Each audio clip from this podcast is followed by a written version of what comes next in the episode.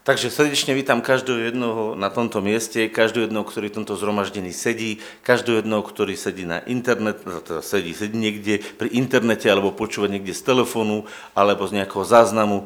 Každému jednému prajem zdravie, každému jednému prajem silu, každému jednému žehnám, lebo to slovko požehnanie je eulógia, dobré slovo. Každému jednému žehnám len to dobré do jeho ducha, nech to prúdi do teba, nech si naplnený dobrom, a nech to z teba preteká, lebo Božie slovo hovorí, môj pohár preteká. A to je to, čo vám chcem odovzdať ako pozdrav a teším sa, že ste tu a že budeme chvíľočku rozmýšľať nad Božím slovom. Mám na často, často mám také otázky, a najmä na začiatku. A moja otázka dneska je, kto z vás chce, aby ľudia v ňom čítali, že je list Kristov, že jednoducho ľudia prečítajú, že v ňom je Duchom Božím napísaný Boží odkaz. Kto z vás potom to tuží? Štefan to hovorí každý. Štefan, kiež by si mal pravdu. Lebo viete, Ke, kiež by si mal pravdu, lebo to počúvajú ľudia mimo, kiež by si mal, Štefan, pravdu, že každý kresťan tu že by bol napísaným listom Kristovým, ktorý čítajú a poznajú všetci ľudia. Žiaľ, mnohí kresťania namiesto toho, aby vlastne nejakým spôsobom vykazovali čitateľnosť, kto je Ježiš v ich živote, tak vykazujú, že oni sú svätí, oni sú spravodliví, oni sú dôležití, uh, oni sú, oni sú, oni sú, oni sú. A pritom tá nová zmluva uh, ťa dovádza do toho, že on vo mne je tou hodnotou. A teraz nie je to len on, to je on vo mne. Viete, čo je kľúč? Sú také dva extrémy. Sú ľudia, ktorí sú oni, oni, a potom sú ľudia, ktorí hovoria on, on. A ja vám hovorím teraz jednu zvláštnu vec. Aj jedno je uhnuté, aj druhé je uhnuté. Pretože keď povieš, tí kresťané iba oni, oni hovoria o sebe, ja, ja, ja, tak je to čistý egoizmus a to je každému zreteľne jasné. Ale keď niekto hovorí on, on, on, on, tak vám niečo poviem. Keď bude on sám v nebi a bude on sám v nebi, tak ty nemáš na tom podiel. Pretože keď sa Ježiš nestane človekom a nevstúpi do tvojho vnútra, tak nebude Boh zjavený v tvojom tele. A je to zbytočné. Preto nie je zmysel, že on, lebo on bol aj predtým, ako sme boli my. On bol na počiatku. Na počiatku bolo slovo a to slovo bolo u Boha, to slovo bol Boh. A z neho povstalo všetko, čo povstalo. A bez neho z toho nepovstalo nič z toho, čo povstalo. Bez neho nepovstalo nič. Všetko v ňom stojí. Všetko je v ňom postavené. To znamená bol? A kde si bol ty? V ňom vytvorený, ale žil si bez Boha. A kedy tvoj život dostáva Boží charakter? Keď on vstupuje do tvojho vnútra a stáva sa súčasťou teba. A kedy vy dvaja, Ježiš a ty, v duchu sa stávate jedno. V tej chvíli to už nie je iba Ježiš a nie si to iba ty. V tej chvíli je to on v tebe. A skutočná pravda, ktorá hýbe tvojim životom a ktorá hýbe týmto skutočne zatemneným svetom, je on v tebe. Tajomstvo Božej slávy je Kristus v tebe.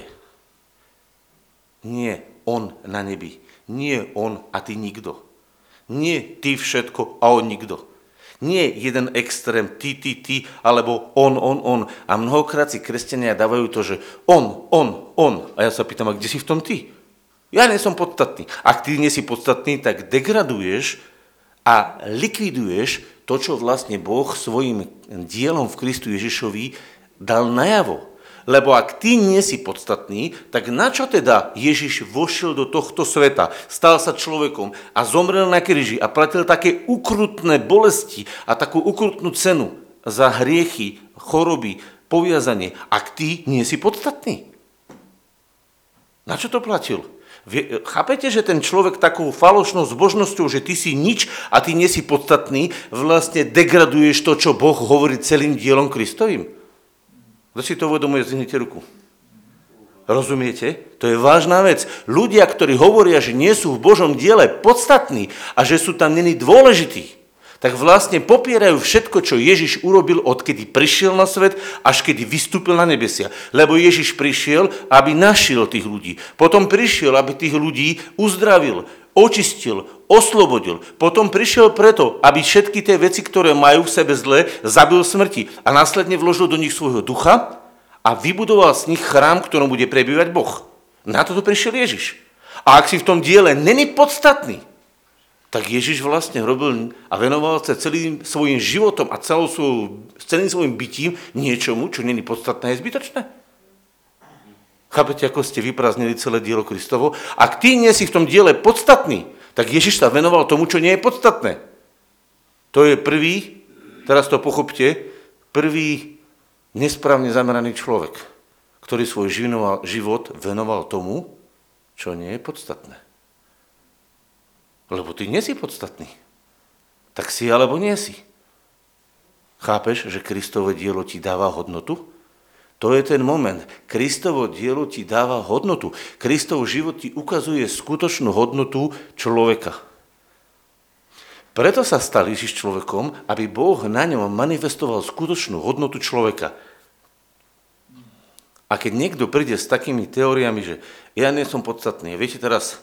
Prosím vás, kto mi z vás vie zacitovať Galatianom dva dvadsať? Galatianom dva dvadsať, to je verš, ktorý by ste mali povládať na spomeť. Zacituj, sestra, dajte mikrofón. Alebo prídi sem, sestrička, môžeš k tomu mikrofónu, až ťa budú počuť, lebo na nahrávke by to potom nebolo počuť. Budeme citovať Galatianom dva dvadsať. Spolu s Kristom ukrižovaný som a nežijem už ja, ale žije vo mne Kristus a to, čo teraz žijem v tele, vo viere Syna Božieho žijem, ktorý si ma zamiloval a vydal sám seba za mňa. Úžasne, ďakujem. To ešte Rohačkov preklad bol. Perfektné. Potlesk. Vďaka Bohu. Počúvajte, keď teraz sa... Zo...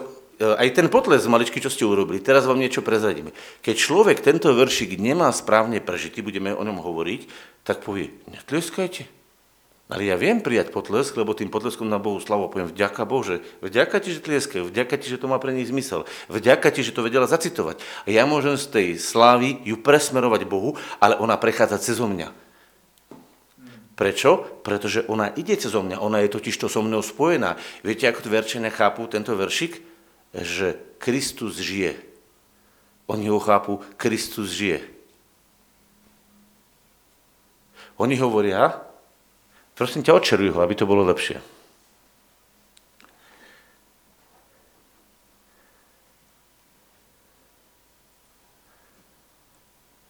Galačanom do dvadsať. Musíme to otvoriť. Tak. S Kristom spolu ukrižovaný som a žijem už nie ja. A teraz viete, ako toto kresťania chápu? Zmizol som. Zomrel som, skončil som. Prosím vás, ale smrť není z, z, z, zmiznutie z existencie. Smrť je iba rozpojenie vašeho prirodzeného tela a vášho ducha. Keď ľudia zomierajú, tak nezanikajú. Oni sa len rozpoja s týmto fyzickým telom a telo ide do zeme, ako bolo stvorené a duch ide k Bohu, ktorý ho dal. Vidíte to? Smrť je rozdelenie. Ale tuto si kresťania predstavujú smrť ako zánik. Zanikol som. Ale Biblia hovorí, s Kristom spolu ukrižovaný som, čiže to je na kríži sa zomiera, to je smrteľné miesto. A žijem už nie ja. Vidíte, ak to hovorí Rohačík? A žijem už nie ja, ale žije, a teraz všetci hovorí, žije Kristus. Nie, ale žije vo mne Kristus. Vidíte to slovko, čo je podstatné pre Boha? Vlastne rozpojilo sa v mojom živote... Uh, Na čo tento veršik nadväzuje? Keby ste zobrali kontext, to je listy Galatianom, tam sa hovorí o zákone a o zákonnictve. Hej? A o judaistoch, ktorí tlačili do kresťanov zákonnictvo. List Galatianom je o tom. Hej? Do Galácie, to nebolo Galácia mesto, to bola oblasť, kde tí judaisti, tí zákonníci vtláčali, že musia dodržiavať obriezku, pravidla. Celý list Galatianom je o tom. A on vlastne hovorí, že s Kristom si... zomrel tej vlastnej ambícii, tomu vlastnému dokazovaniu sú, že ty, si, uh, že ty si niekto. Ty si vlastne zomrel tomu, že ja teraz budem Bohu ukazovať, že ja som niekto. Lebo zákon vlastne hovorí, že Bohu musíš ukázať, že ty si niekto, že ty si vlastne naplnil zákon, že ty si splnil všetky predpisy a preto teraz ťa Boh má požehnať. Rozumiete? A tomuto štýlu, tomuto prepojeniu si ty zomrel. s Kristom spolu ukrižovaný som, znamená, že všetky tvoje hriechy, všetky tvoje choroby, všetky tvoje veci, ktoré si urobil, sú odsúdené a aj tvoje náboženstvo spolu s tým spojené, ktoré sa ich snažilo odstrániť, je odsúdené a to všetko bolo ukončené, rozdelené. Rozdelenie, to znamená oddelené, všetky tieto veci boli od môjho života. Chápete? Moje hriechy odo mňa oddelené, moje choroby odo mňa oddelené, moje poviazanie odo mňa oddelené, moje náboženstvo odo mňa oddelené. Rozdelenie, smrť, oddelené odo mňa. A teraz ty si ostal bez toho. Ostal si ako nepopísaný papier, ako čistý papier, lebo všetko to bolo zabité na kríži. Aby... Teraz Boh svojim duchom napísal nové veci do teba, aby Kristus v tebe žil. Si v tom podstatný?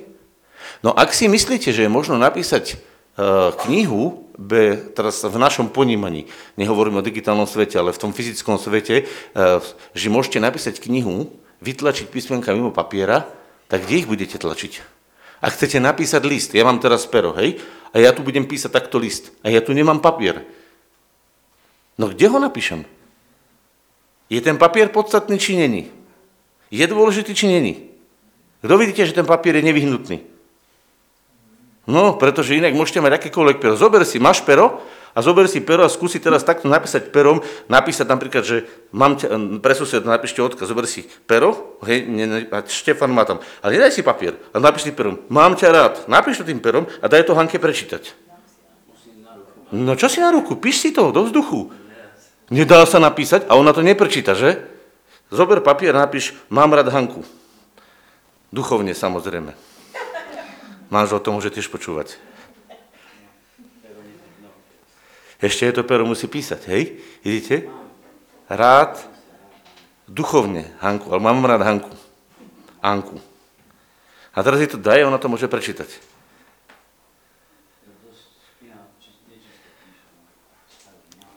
Prečítaj to. Mám rád Hanku.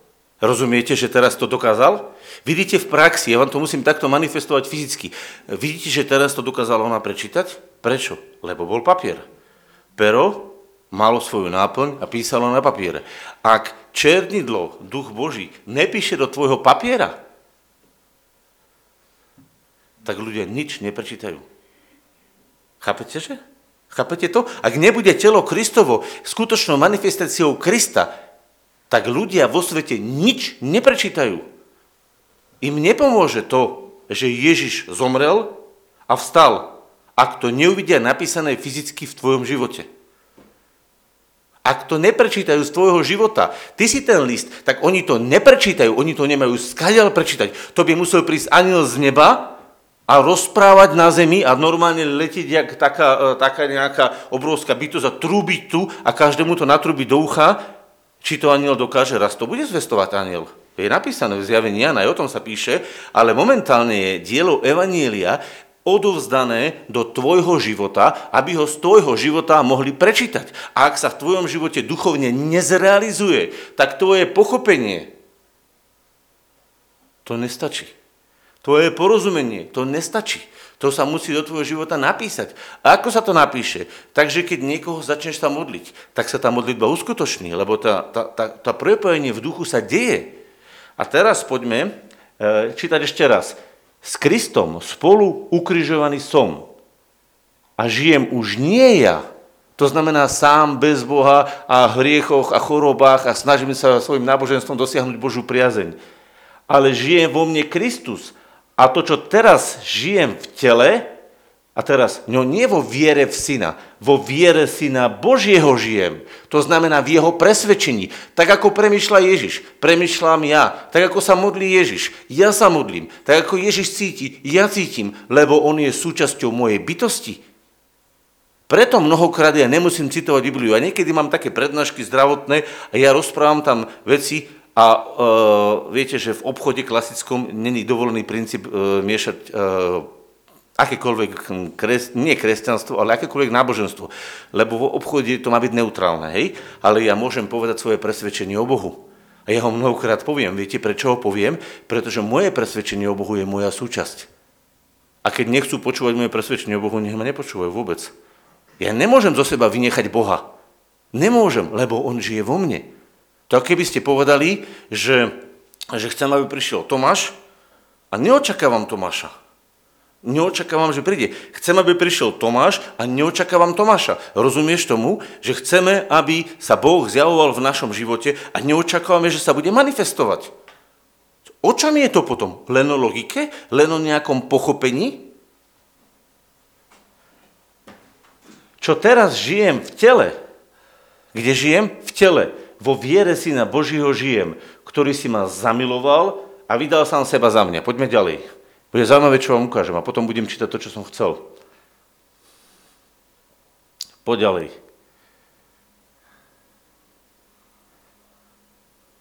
Oh, možno to aj tam prejde. Teraz počúvajte.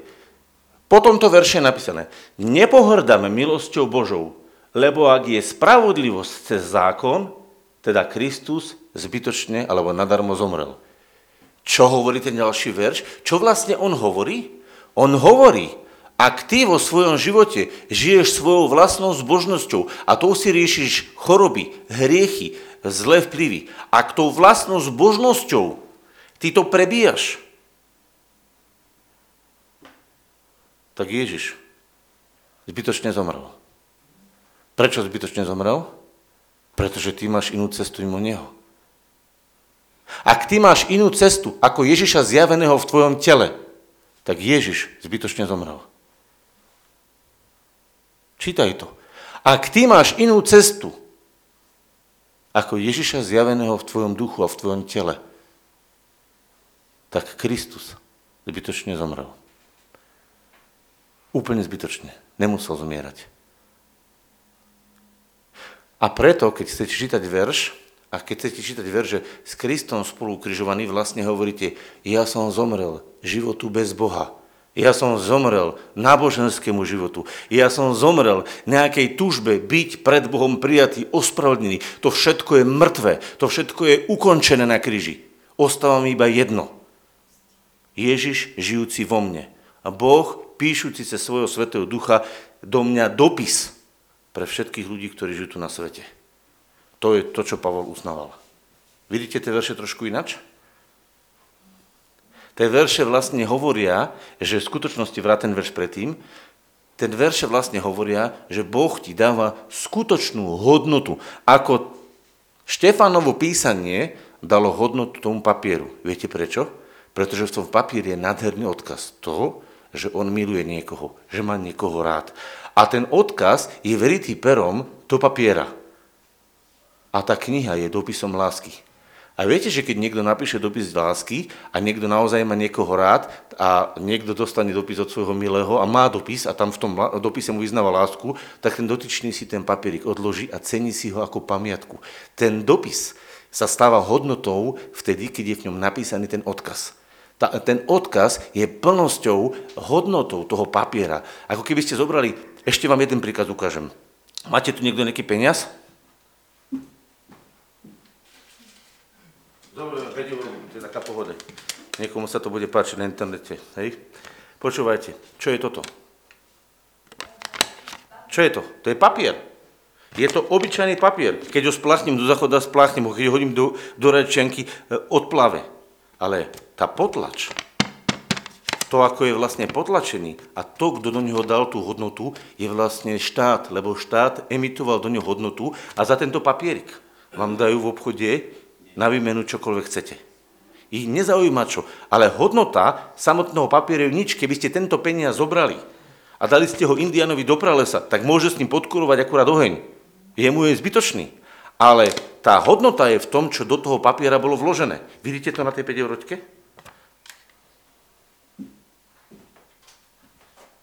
A teraz si poďme otvoriť list Korinťanom, tretiu kapitolu. Máš hodnotu? Obrovskú. Prečo? Pretože Boh svojím svätým duchom do teba napísal svoj obraz. A to je vlastne investícia, hodnota Boha, ktorý vložil do tvojho papiera svoj odkaz. a kdekoľvek ho použije, dokáže s ním urobiť zázraky. Dokáže s ním e, meniť veci. Prečo? Pretože na to ťa Boh stvoril, aby ty si bol jeho zmenou veci. Jeho zmenou veci. Tak ako peniaz je zmenou v obchode za tovar, tak tvoj život a tvoje pôsobenie v duchu je zmenou okolitej situácie. Ale to sa my musíme učiť. Pozrite sa. Pavol hovorí v druhom liste Korinťanom tretej kapitole od tretieho verša. A vidieť zjavne na vás. Počkajme, pokiaľ to odčeruje.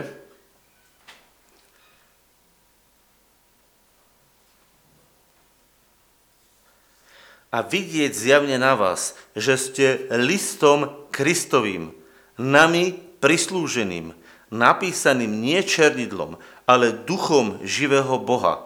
Nie na kamenných doskách, ale na doskách srdca mesitých.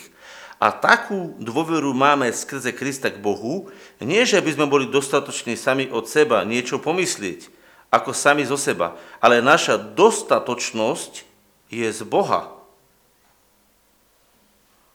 To slovko dostatočnosť znamená, že si hodný, že máš svoju hodnotu. Dostatočnosť je hodnota, ktorý nás aj učinil dostatočných za služobníkov novej zmluvy.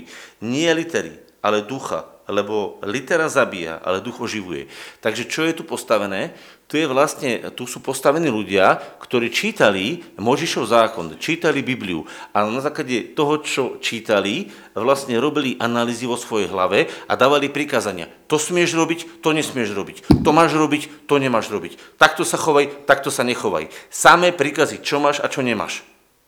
A toto bola služba starej zmluvy. Zbierka prikázaní, ktoré sa museli pochopiť a ktoré sa museli zrealizovať. A keď ich ľudia realizovali, boli požehnaní. A keď ich nerealizovali, boli prekliatí. Toto je služba starej zmluvy. Ale táto služba sa ukázala ako neúčinná, ako nedostatočná v kontexte toho, čo hovoríme, lebo nezmenila tých ľudí. Jediné, čo ťa môže zmeniť, je to, keď ty dovolíš Duchu Božiemu, aby prenikol tvojho ducha, aby prenikol tvoju dušu, aby prenikol tvoje telo. A zrazu ty si sa spojil s Ježišom a sme hovorili, že rozdelenie je smrť a spojenie je život. Všimnite si, keď zoberete, teraz ukážem na ľudskom príklade sa, keď zoberete vajíčko a spermiu, keď sa spoja a zrastú sa, vzniká nový človek. Fyzicky. Ale keď spermia ostáva v mužovi a vajíčko ostáva v žene a tí dvaja sedia vedľa seba na stoličke, tak sa nové deti nenarodia.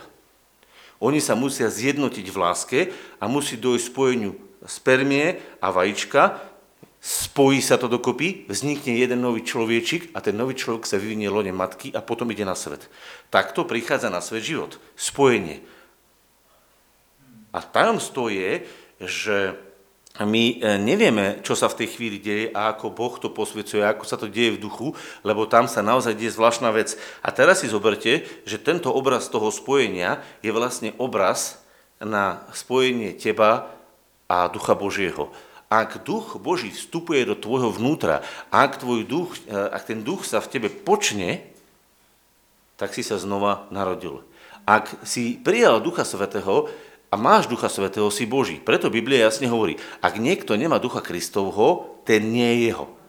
Otázka je, že ak si Ducha Kristovho prijal, predstav si to ako spermiu a vajíčko a ty si vlastne ich spojil a teraz ten Duch Svätý sa nerozvíja, nepreniká to telo. Inými slovami, nerastie to. No tak si duchovné embryo. Lebo viete, to sa hovorí v lone matky, že to je embryo. Tak sa to hovorí odborne. To malinké babetko je to embryo. Ty si vlastne také duchovné embryo. Viete, čo kresťania sú dneska také duchovné embryá? Pretože prijali uh, Ducha Božieho a nič s ním viacej nerozvíjajú. Nerozvíjajú vzťah s Ježišom. Keď sa opýta, ako? Rozvíjaš ťa s Ježišom? Ľudia, ako sa dá rozvíjať vzťah s Ježišom na dnešnom svete? Povedzte mi. Povedzte mi niekto, ako sa dá rozvíjať vzťah s Ježišom?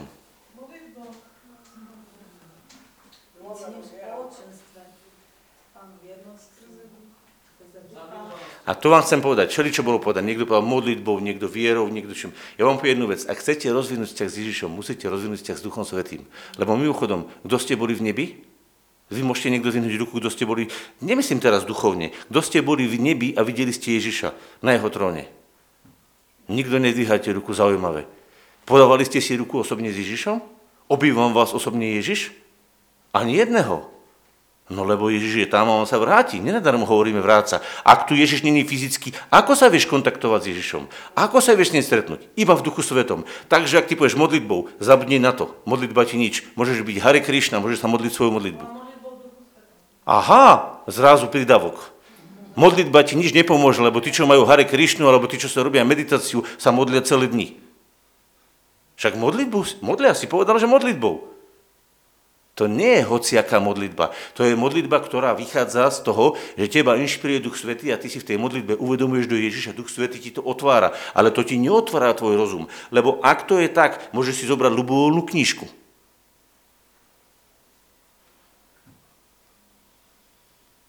Môžeš si zobrať ľubovoľnú knižku. Aj komunistickú knižku nejakú si môžeš zobrať. A môžeš si s nej meditovať tie slova a premeditovať ich. Ak je to o tom. Ale ak si ty prepojený s Bohom a dostal si Ducha Svätého, tvojou zodpovednosťou je dennodenne rozvíjať vzťah s Duchom Svätým, lebo keď dennodenne rozvíjaš vzťah s Duchom Svätým, rozvíjaš vzťah s Ježišom. Pretože ty si sa stal Ježišovým prepojením v duchu a Biblia hovorí, že sme napojení v jedného ducha. Napojení, to znamená, sme s ním takto prepojení, takto spojení. Jako tá spermia s vajíčkom. A to je vlastne to, čo Biblia hovorí. Buďte plnení duchom. Ducha neuhášajte. Duchom vedení ľudia. Duchovný človek. Všimnite si sami duch, duch, duch, duch. Celý nový zákon je plný ducha. Všimnite si to? Lebo tento duch je Ježišov duch. A tento duch je vyjadrením Ježiša v tebe. Ak nebude mať v tebe priestor Duch Svätý, nebude mať v tebe žiadny priestor Ježiš. Lebo Ježiš je fyzicky v nebi teraz. On v fyzickom tele, lebo on má fyzické telo, aj keď duchovné. Ale fyzické telo má. Bol schopný dať ľuďom jesť, bol schopný ľudí objať. A raz sa v tomto tele vráti. Ale to jeho fyzické telo, ktoré má, keďže je vzkriesené, je zároveň aj duchovné. A teraz sa poďme pozrieť, má Ježiš duchovné telo? No má.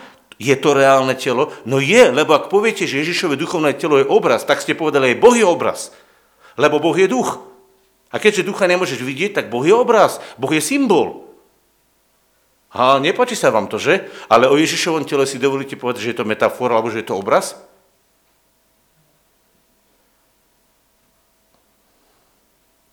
Dochádza? Ak je Boh duch a je reálny, tak rovnako je reálne aj duchovné telo. A Boh ho vidí a cíti. On ho vidí ako jedno telo. On to vie navnímať, lebo je duch a to, čo je z ducha, je jeho. A to, čo z ducha splodil, je jeho. On to vníma ako súčasť seba. Keď povedal Ježiš, Saulovi, potom sa neskôr stal s neho Pavol, povedal, prečo mňa prenasleduješ? Tak to, že on šlápal po tých kresťanoch, on cítil, ako keby sa jeho bytostne dotýkal. On keď dal facku tomu kresťanovi, Ježiš cítil, ako keby dal facku samotnému jemu. Pretože Ježiš bol v duchu v tom človeku a čo iné cíti najlepšie človeka ako tvoj duch? Čo vystihuje teba, ak nie tvoj duch? A potom to preniká do tvojej duše, lebo tvoja duša je to uvedomenie. A potom to zasahuje tvoje telo. Celá tvoja bytosť má byť preniknutá Bohom. A jak ty nevenuješ tomuto vzťah, tak vlastne nenaplňaš to, čo je tu napísané. A Pavol bol človek, ktorý učil kresťanov, aby sa naučili chodiť v duchu. A preto je napísané, že oni boli nástrojom nami prislúženým. Oni mali službu ducha, to znamená, učili tých ľudí, aby chodili v duchu. A poďme sa pozrieť ďalej. štvrtá kapitola, prvý verš. Preto majúc túto službu, ako sme dostali milosrdenstvo, neustávame. Tak ako Pavol prijal milosrdenstvo, tak on vlastne nechal tú milosť sebe pracovať. Tá láska v ňom sa hýbala. A teraz viete, prečo keď sa v niekom hýbe láska a on je v duchu lásky a uvidí niekoho, kto sa hýbe sám v sebe, iba vo svojej duši, iba rozumuje nad Bibliou, iba stále špekuluje, vymýšľa, tak viete, ako je tomu človekovi, ktorý v duchu stojí, on ho počúva, počúva chvíľu, počúva, hovorí, ja sa v duchu nemôžem na ňo napojiť, nedá sa mi s ním duchovne spojiť. Lebo on ide kdesi, jak tornádo, beha, jak otrhnutý, zajac, otrhnutý vagón na, na trati, alebo jak vypustený zajac po poli, beha, skáče, beha, beha a vy hovoríte, ja nemôžem to chytiť, ja sa nemôžem vnútorne napojiť, lebo ten človek ide niekde, úplne neviem kde. Ale keď si v duchu a ty uvedomuješ si, že ten človek naozaj uctieva Bohu v duchu, tak nech je to kdokoľvek začne modliť, aj v tebe sa začne duch voľniť. Pretože ak v tebe duch je a ty si naozaj jedno telo a on sa modlí z ducha, tak keď sa v tebe uvoľňuje duch, tak preto sa aj v tebe bude uvoľniť duch. Keď ja si teraz takto zdvihnem ruku, budem sa za teba modliť, v tebe sa začne uvoľňovať duch. Prečo? Pretože vo mne sa uvoľňuje. A moje uvoľňovanie ducha v tebe štartuje toho istého ducha, on povie: ja som tu, manifestujem, a on sa automaticky štartuje a chce sa manifestovať. Ako keď zoberiete zrkadielko, zoberiete tak zrkadielko a do neho vám zasvieti svetlo, tak automaticky to svetlo sa odrazí na toho, kto on svieti. Rovno po tým istým uhlom, viete, keď pôjde rovno, rovno sa vráti, keď pôjde tak, tak po tým istým uhlom sa vráti, to je fyzika. To znamená, že keď to svetlo od toho zrkadielka zasvieti, nielenže ostal v tom zrkadielku, on sa vracia na toho, kto je. Ak ty sa modlíš z ducha, tak v duch sa v druhom zobudza. Ak sa po tvojej modlitbe nezobudza v duch a ty plačeš, kvíliš, pomaly sa o zem házeš, ale v druhom sa nezobudza duch, tak to sa modlí tvoja duša, nie tvoj duch. Je modlitba duševná a je modlitba duchovná. A najlepšie, keď je tá modlitba duševno-duchovná spojená v jedno, pretože prebíja a preteká tebou duch. A teraz preto majú túto službu. Akú službu? Službu duše? O tom sa tu hovorilo? Nie, o službe ducha. Jako sme dostali milosrdenstvo, neustávame, ale sme sa odriekli skrytých vecí hanebností a nerobíme chytrácky skrytých vecí hanebnosti, napríklad to môže byť svoje vlastné uplatnenie v diele Božom. To môže byť napríklad nejaká nečistá pohnutka. Hej, niekto sa venuje zo sestre a niečo iné s tým sleduje. Alebo niekto sa venuje e, nejakému e, bratovi, že mu ide poslúžiť a úplne niečo iné s tým sleduje. Hej, môže z toho byť nejaká, nejaký vzťah, môže z toho byť nejaký finančný prospech, môže z toho byť nejaká uznávanie osoby, môže z toho byť čokoľvek. To sú tie hanebnosti, ktoré Boh vidí, že sú hanbou, pretože sú zneužitie tých správnych vecí. Ak je vec správna a ona je zneužitá, je vlastne poškvrnená, tak tá vec je zahambená. To je tá hanebnosť. A nerobíme chytrácky, čiže nemáme to vypočítané a nefalšujeme slova Božieho, to znamená, že ľudia pod zámienkou tej skrytej zlej veci používajú Božie slovo, a tak ho vlastne vyprážujú zmyslu, pretože to Božie slovo tak nebolo poslané. Ale, hovorí Pavol, ale zjavovaním pravdy odporúčame seba každému svedomiu ľudskému pred Bohom. A ak je aj zakryté naše evanjelium, zakryté u tých, ktorí hynú, u ktorých Boh tohto sveta oslepil zmysly, zmysly neveriacich. Čiže ľudia musia mať otvorený zmysel cítenia. Ale oni majú zakrytý zmysel pre evanjelium, pretože oni sú duchovne zatemnení, rozumiete? A tam musíte byť duchovne odtemnení vy, alebo ja, a musíme byť spoločne odtemnení, musí v našom zasvietiť svetlo, a v našom srdci zasvieti, a ono svieti, a my to hovoríme, tí ľudia dochádzajú pravdy. Poviem príklad, bol som na jednom pobyte, e, mali sme nejakú firemnú dovolenku, bola tam partia takých mladých dievčat, e, takých manažeriek, a už niektorí boli aj riaditelia, a sedeli sme. A ja som začal im rozprávať svoje svedectvo, čo Boh vo mojom živote spravil. Ja som iba vydával jednoduché svedectvo, tak ako to Boh v mojom živote spravil. A oni začali plakať, začali sa normálne zasahovať. Oni totiž to čakali, že ja im prídem rozprávať náboženstvo. Viete, čakali, že im ja budem rozprávať a presvedčať o Bohu. A ja som si sadol a rozprával som úplne otvorene, čo sa v mojom živote stalo. A čo sa mi stalo. A jak som sedel, jedna začala plakať, druhá začala plakať, tretia začala plakať. A ja hovorím, no divám sa, čo robí Boh. Ja som tým nerobil nič, ľudia moji. To išlo znútra, to je prirodzené a tí ľudia to cítia. Ale zažil som aj chvíle, kedy som e, rozprával biblické veršiky. A počúvate, zažil som to s jedným okultistom.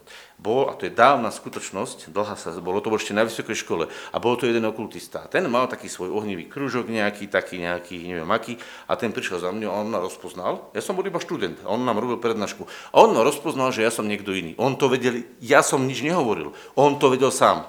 On za mňou prišiel, povedz mi ty o Bohu. Chápete, že on to normálne rozpoznal, že sa niečo deje, a on mi si ma zavolal, hovorí, povedz mi ty niečo o Bohu. A ja som mu začal rozprávať veršík, druhý veršík, tretí veršík, hovorí, tie keci ma nezaujímajú. Povedz mi, čomu veríš, čo máš v srdci, a nie tieto keci. A ja som biblické verše rozprával. A on som sa otočil, pozrel som sa na neho a presne si nepamätám, ak som mu to formuloval, ale povedal som mu niečo v tom duchu, že Boh je moja láska, ja ho milujem a on je môj otec. A priznal som sa k Ježišovi. Takto jednoducho ako decko. A on hovorí, to, ma, to je pravda, to raz to má silu.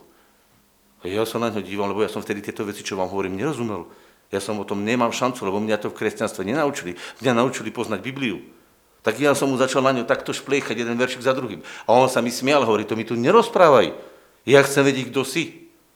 Až keď som sa odosobnil a povedal som od srdca to, čo som naozaj povedal. Áno, teraz to vidím. Toto je pravda, čo mi hovoríš. Jak je možné, že okultista to vedel lepšie rozpoznať ako kresťania dneska? Chápete to? Lebo on bol duchovný. Nehovorím, že bol dobre, ale bol duchovný, lebo bol naučený a prepojený na duchovný svet. Ak ty nevieš byť otočený smerom k duchu Božiemu, budeš rozpoznávať všetky možné veci vo svojej hlave. Pozor, kde hovorím, vo svojej hlave. Logicky ti sedí veršik, logicky ti nesedí veršik. Chápem to, nechápem to. A stále budeš tu a tvoj život bude pustý. Pretože Boh ťa nestvoril ako mysel, ale stvoril ťa ako človeka, ktorý máš svojho ducha, ktorý dokážeš vnímať, cítiť, prežívať, jednať. A preto, šiesty verš, lebo je to Boh, ktorý povedal, Lebo je to Boh, ktorý povedal. Kto to povedal? Boh. A teraz, aby sa zo tmy zaskvelo svetlo, ktorý sa zaskvel v našich srdciach. Na čo? Na osvietenie známosti slavy Božej v tvári Ježiša Krista. To znamená, ak sa Ježiš tebe vyjadruje, ak jeho tvár je tvojou tvárou. Chápete, prečo sme dneska boli pred Božou prítomnosťou? Lebo ak ty sa dívaš na tú tvár, tak ona sa normálne vtláča do tvojej duše. Tá jeho láskavosť, tá jeho, ten jeho cit, tá jeho múdrosť, tá jeho krása sa vtláča do tvojej duše ako pečiatka. A ty, keď z tej prítomnosti vyjdeš, ty ju máš v sebe vtlačenú, ale ty to nevieš. To čítajú ľudia, ten list. Čo si ty za človeka? Prečo ty hľadaš mi dobro? Prečo ty mi chceš pomôcť? Prečo ty sa modlíš za mojich detí? Prečo ty sa modlíš? A prečo ty ma podporuješ? Prečo ty hľadaš akúkoľvek cestu, aby si ma požehnal? Oni to, oni to nechápu. Lebo oni sú naučení v živote, ja musím to vyhrať a ja urobím všetko preto, aby som ja získal.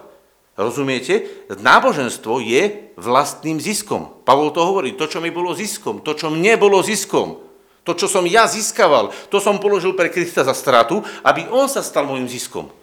A keď si v Kristovi a on sa do teba vtláčal ako tá pečiatka Božia, tak ty si vlastne sa stal ziskom Božím na zemi. To znamená, ty pomáhaš ľuďom získať Boha. Kto si to uvedomí, dvíhajte ruku. Rozumieš, že ty pomáhaš ľuďom získavať poznanie Boha, ale to nemôžeš urobiť na báze rozumu. To musí sa udiať v tvojom duchu, že Boh ti dal zisk do tvojho ducha. Ak tvoj duch je prázdny, iba tvoja myseľ je plná, tak u ostatných ľudí zobudíš len myseľ, ale nemôžeš zobudiť ich ducha. Lebo iba duch zobudí ducha. Myseľ zobudí myseľ. Duch zobudí ducha. Ak k tebe neprúdi duch, ak k tebe nepôsobí duch a neoživuje v tebe Božie slovo, tak ani ty svojim slovom neoživíš nikoho. Iba mu už naplníš hlavu. A viete, aká je nevýhoda, keď máte veľa tu v hlave? Keď máte veľa tu v hlave a máte tu príliš ťažké, tak vás prevážia k ťažitku a pôjdete hlavou k zemi, budete otočení hole hlavou, len nohy vám budú kývať nad hlavou a budete mať hlavu k zemi.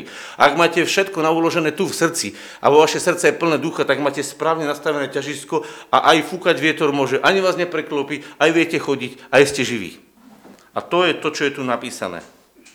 No ten poklad máme v hlinených nádobách, aby zvrchovaná z moci bola Božia a nie z nás. A teraz poďme na koniec. Preto, osemnásty verš, preto neustávame a ak sa aj náš vonkajší človek ruší, vnútorný sa obnovuje deň čo deň. Keď nehľadíme na veci, ktoré sa vidia, ale na veci, ktoré sa nevidia. Lebo veci, ktoré sa vidia, sú dočasné a veci, ktoré sa nevidia, sú večné. A čo vlastne teraz hovorím? To znamená, že my v našom živote, my máme možnosť zažiť Boha vo svojom duchu, nechať, nech nás naplní, nech námi preniká a môžem vám povedať, aj ľudia, ktorí sú neveriaci a majú duchovný svet, s ním skúsenosť, to rozpoznajú. Ľudia, ktorí majú zavretý duchovný svet, ale sú neveriaci, to rozpoznajú na základe našej, našich prejavov duše a našej láskavosti k ním. A ľudia, ktorí sú kresťania, tak podľa tej istej kategórie to buď rozpoznajú, alebo nerozpoznajú. Pochopte, duchovný človek, či je boží, alebo demonický, to znamená, ide inou cestou, to duchovne rozpozná. A duševný človek to rozpozná len duševne. A preto mnohokrát musíš urobiť veľa tých krásnych duševných vecí pre kresťanov, pretože oni sa zaspievajú, uvoľnia. Počúvajte, je spievanie duševné či duchovné? Záleží, kto spieva. Odpoveď je, záleží, kto spieva. Nie, spievanie je neutrálne. Záleží, kto spieva. Lebo do spievania môžete uvoľniť len dušu a spievať uh, chválim čas na stokrát, ako Karel Gott. Hej, chválim čas na stokrát a ľudia sa uvoľnia, radujú sa, ale môžete do toho dať duchovnú chválu, že uctievate Boha a v tej chvíli duch Boží sa manifestuje cez tú pieseň a vy to cítite, ale môžete dať do toho aj iný svet, ako okultisti alebo nepriatelia uh, Boží spievajú a dávajú do toho agresiu, zlosť, hnev. Môže byť? Môže byť. A teraz si zoberte, že hudba je neutrálna. Preto nie je jedno, kto pôjde chváliť. Preto nie je jedno, keď je niekto rozumový kresťan a on tu bude chváliť, tak on môže byť virtuós. Ale vnova sa zobudí maximálne duša. Duch sa nebude hýbať, lebo ak sa v ňom nehýbe duch, vo vás sa nebude. Ak skazateľa, ak ten, čo vám káže a rozpráva, sa v ňom nebude hýbať duch a on nebude vidieť to zjavenie, ani vy ho nebudete vidieť. A skadiaľ to, že on vám naplní hlavu, a čo vám to pomôže? A preto dneska som mal na srdci, a už vidíte, zasa máme štyridsaťpäť minútovku, možno už aj viac, preto ak, ak ľudia moji, bratia, sestry, ak my sa nenaučíme chodiť v duchu, chodiť pod vedením Ducha Svätého, tak sme sa v našom živote nenaučili nič. Nič, čo by mohlo prospievať nám samým, nič, čo by mohlo prospievať druhým, pretože ak do teba duch nenapíše tú svoju podstatu, to, ako on cíti, ako on vníma, ako on sa díva na veci. Ak to teba duch nenapíše, tak tí druhí ľudia to nemajú ako prečítať. Nemajú. A preto, keď budeš s niekým rozprávať a uvidíš, že ten človek je duševný, musíš k nemu pristúpiť duševne, ako duševný. Čiže musíš ho vedieť objať, musíš ho vedieť pochopiť, musíš ho vedieť vypočuť. Proste potrebuješ k nemu pristúpiť ako k človeku. Ale tvoja obrovská devíza, že do toho tvojho srdca, ktorému budeš dávať, ty budeš hovoriť od srdca k srdcu k nemu, ty uvoľníš, bez toho, aby to vedel, jednu príchuť. A to je duch. A to je to, kedy mu dáš napiť zo svojej vody, s tou príchuťou. Kedy mu dáš napiť, teraz to poviem obrazne inak, z tvojej bytosti, ktorá sa stala čajom. Pretože tvoja duša do seba prenikla samotného Krista a z tvojej čistej vody sa stal čaj. Viete, ako keď čajník, čajík vyruhujete vo vode, on už není voda a čajovinky, ale on je čajom. A ty, keď dáš človekovi napiť sa z čaju, tak on hovorí, ty si zvláštny človek, výnimočný, divný. Čo, prečo si taký? Čo to je vlastne v tebe? Prečo ty si taký, aký si? A vtedy s tichosťou a bázňou môžeš vydať svedectvo o tom, že to Ježiš v tvojom živote pôsobí. A viete, že on to rozpozná, ten človek? A toto je vlastne to, že vy dávame, my dávame ľuďom evanjelium, evanjelium moci. Evanjelium moci, ktorá pôsobí v nás a ktorá cez nás pôsobí aj na nich. A preto, ak je evanjelium bez moci, tak viete, aké je to evanjelium? Bezmocné, nič nevyrobí, nič nezmení, nič nezachráni. Evanjelium bez moci je evanjelium bezmocné. A evanjelium, kedy moc pôsobí v tvojom živote a ty sa jej dotýkaš, ona sa teba dotýka, bude pôsobiť aj v druhých moc. A to je to evanjelium, ktoré kázal Pavol. A preto hovorí, že on sa rozhodol, že evanjelium rozšíri v moci divov a zázrakov, v moci Ducha Božieho. Prečo? Pretože on vedel, že toto evanjelium je večné evanjelium. A to je to práve skutočné, Božie. Kedy Boh v tom je, kedy Duch Boží napísal do teba ten list. Vidíš to? A za to chcem s vami modliť dneska, aby moc Boha bola v tvojom živote napísaná, zjavená, aby si ju druhí ľudia, druhí ľudia mohli prečítať. A mohli povedať, tento človek je Boží človek. Ale ak je v tvojom živote prebité všetko tvojim vlastným náboženstvom, vlastnej spravodlivosti, vlastnej tužby páčiť sa Bohu, vlastnej aktivity, vlastných modlitieb, pôstob a neviem čo, čo si si vymyslel sám a snažíš sa tým byť zbožný, tak ľudia si nemajú ako prečítať Ducha Kristovho, lebo ty ho prebíjaš svojou dušou a ľudia si čítajú tvoje duševné nápady, tvoje duševné emócie, považuješ to tvoje spievanie alebo to tvoje konanie za Božie a je to len duševné a ľudia si čítajú duševné a ich duchovný život sa nemení. Pretože duchovný život sa bude meniť vtedy, keď sa tvoj duch bude meniť. Prečo? Pretože ty si sa uvoľnil a podal si sa Bohu. A preto služba Bohu je ľahká a príjemná. Viete, čo hovorí Pán Ježiš? nájdi Matúš jedenásť, týmto uzaveriem, Matúš jedenásť, myslím, že to bude, a tam je napísané, že vezmite moje jarmo, vezmite moje jarmo a učte sa odo mňa. A čo sa tam ďalej hovorí, kto vie? Moje jarmo je príjemné. Áno, moje jarmo je príjemné, ľahké, úžasné. A ďalej? Užitočné. A nájdete odpočnutie. Viete čo, ja chcem, aby ste to našli. To môžeš to hľadať, ak nenájdeš, nevadí. Počúvajte, ak niekto príjme Ježišové jarmo, tak nájde jarmo, ktoré je užitočné, čiže pre neho vzdelávajúce, ktoré je ľahké a ktorom keď e, si, tak nájdeš odpočinutie pre svoju dušu. Viete prečo odpočinutie pre svoju dušu? Viete prečo?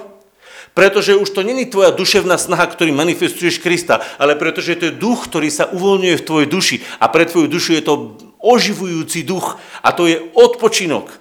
Už to není o tom, čo ty robíš pre Boha, ale o tom, čo Boh robí v tebe. Už to není o tom, že ty vytváraš obraz Boha, ale Boh v tebe sa manifestuje a to je významný rozdiel. A preto každý jeden, ktorý je v diele Božom a koná diele Božie a spieva, modlí sa, káže, má potom vnútorne byť naplnený, lebo ak s tebou duch pretekal, tak po tej službe musíš byť pretečený, naplnený. Ale ak si po tej službe vyšťavený, unavený, zničený, tak si slúžil ty bez Boha. V domnení, že slúžiš Bohu. A ja ti hovorím, aj tak ti to raz horí. Robil si zbytočnú robotu. A preto vezmite moje jarmo na seba a učte sa odo mňa. Prečo? Lebo Ježiš tak žil. Lebo som tichý a pokorný, že poddaný srdcom. A nájdete odpočinutie svojim dušiam. Nájdeš odpočinutie pre svoju dušu. Takže ak slúžiš Bohu, musíš byť po nej odpočinutý. Lebo moje jarmo je užitočné a moje bremeno je ľahké, lebo to on robí v tebe. Si dôležitý? Neskutočne, pretože ty si papierom, na ktorý Boh píše. A keď nebude tvoj papier, tak Boh to nebude mať v tvojom okolí, cez koho napísať. A preto, keď počujem kresťanov, ja nič, ja som není podstatný, hovorím, chlape, ty nevieš nič o Bohu. Ak počúvate kresťanov, ktorí stále hovoria, že nie sú není podstatní, že sú není dôležití, tak vám hovorím, v skutočnosti sa im deje presne to, čo hovoria. Ich služba je skoro nič. Mála. Prečo? Pretože nie sú podstatní, nie sú dôležití. Ježiš sa bude manifestovať bez papiera. Budeš písať list, že máš rád sestru a on na to nevie prečítať. Boh potrebuje tvoj papier. Prečo potrebuje? Lebo on sa tak rozhodol. To není preto, že by Boh bol na tebe závislý. On je neobmedzený Boh, ale Boh sa rozhodol, že do tvojho života to napíše sám svojim duchom, že on to napíše a on to tak chce a preto je to bremeno ľahké. A preto je to jarmo užitočné, lebo ťa veľa učí o ňom samom. Takže e, toto je to, čo vnímam za podstatné. Chodiť v duchu a učiť sa to. A ak sa to nebudeš učiť, tak potom to nemáš ako naučiť druhých. Môžeš, Tomáš, to uzavrieť.